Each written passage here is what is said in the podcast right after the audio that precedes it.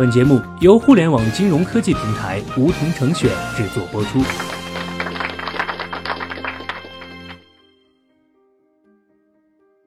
收听梧桐电台，掌握理财要领。现在注册并填写邀请码1234，还可免费获得1万元体验金哦。每张100块钱的钞票价值都是一样的，对吗？理论上是如此，但其实我们在日常生活中并不会真的这样去理解。今天就跟着小学弟一起看看行为经济学家是如何研究的吧。我们先来做一个简单的小测试。首先来看第一个预设状况，假设你要去看一场小型演唱会，你需要花200元钱买音乐会的票，但是出门前发现丢了一张200元的交通卡，这时候你还会买票去音乐会吗？研究显示，大多数人都还是会坚持去音乐会，你的选择一样吗？再来看第二个预设状况，假设你在出门前，你把你用200元钱买的音乐会门票弄丢了，你是否还会再买一张票呢？研究显示，大部分人都会放弃再买一张门票。你会发现，两种场景中去看音乐会需要付出的成本其实是一样的，都是损失200元。而大部分人在第一种情况中花钱比较爽快，在第二种情况中却不愿意再花钱，这是为什么呢？同样是200元，为什么会产生这么大的心理差距？下面小学弟就给大家普及一个行为经济学中的重要理论——心理账户。心理账户是芝加哥大学行为科学教授查德·塞勒提出的概念。在心理账户中，对每1块钱并不是一视同仁，而是视不同来源和用途采取不同的态度，这和经济学的理性账户完全不一样。经济学账户认为等量的钱价值相同，可以替换。心理账户有3种特点：不同期或者不同方式的收入分在不同的账户里不能相互填补，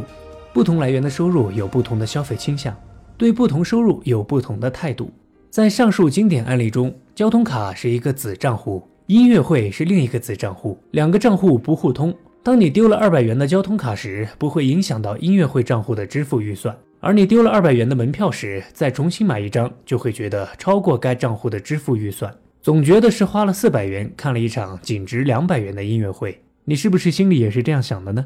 日常生活中，我们也可以有技巧地使用心理账户来帮助自己更好地管理自己的资金状况。在我们做各种有关自己和家庭的财务决定时，很多人都习惯借助于罐头式思维。比如我们会把自己的钱分为几份，放在不同的罐头里，一份用来储蓄购房，一份用来日常开销，一份用来度假旅游等等。借助这种方式来做出自己的投资和理财决策的好处是，每一份钱都有明确的功能和用途。对于一个自制力不强的个人来说，这种标签有助于为自己的消费需求树立一个硬性边界。假设我们给自己规定，每个月在淘宝上买衣服最多只能花1000块，那么在这个月的额度被用完之后，剁手党们可以用这个借口强行命令自己不能再买了，要买也至少要等到下个月。但很多深谙心理账户偏见的公司会利用这一行为习惯来推动他们的销售业绩。举例来说，很多保险公司的销售人员会告诉他们的客户，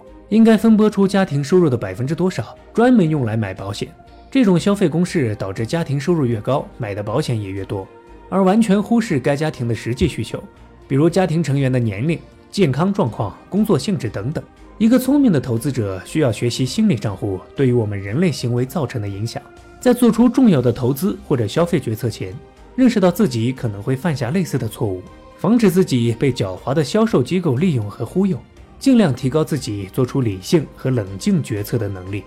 我们来总结一下，本期我们介绍了心理账户的概念。简单来说，钱的来源或者我们为钱预设的用途会影响我们看待钱的方式。我们不是一块一块的数花掉的钱，而是把钱分到不同的账户中来看各个账户的花费。在明白有心理账户这一现象存在之后，可以帮助我们更好的管理资金，或是避开商家的销售陷阱，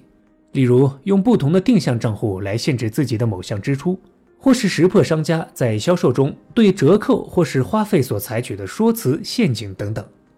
好了，本期节目就到这里。那么今天的梧桐电台，大家是否有所收获？加入梧桐，交流投资理财的那些事儿，和我们一起边学边赚。各大应用市场搜索“梧桐城选”，均可下载 APP。别忘了填写邀请码1234，领取1万元理财本金。梧桐城选，诚诚恳恳做金融。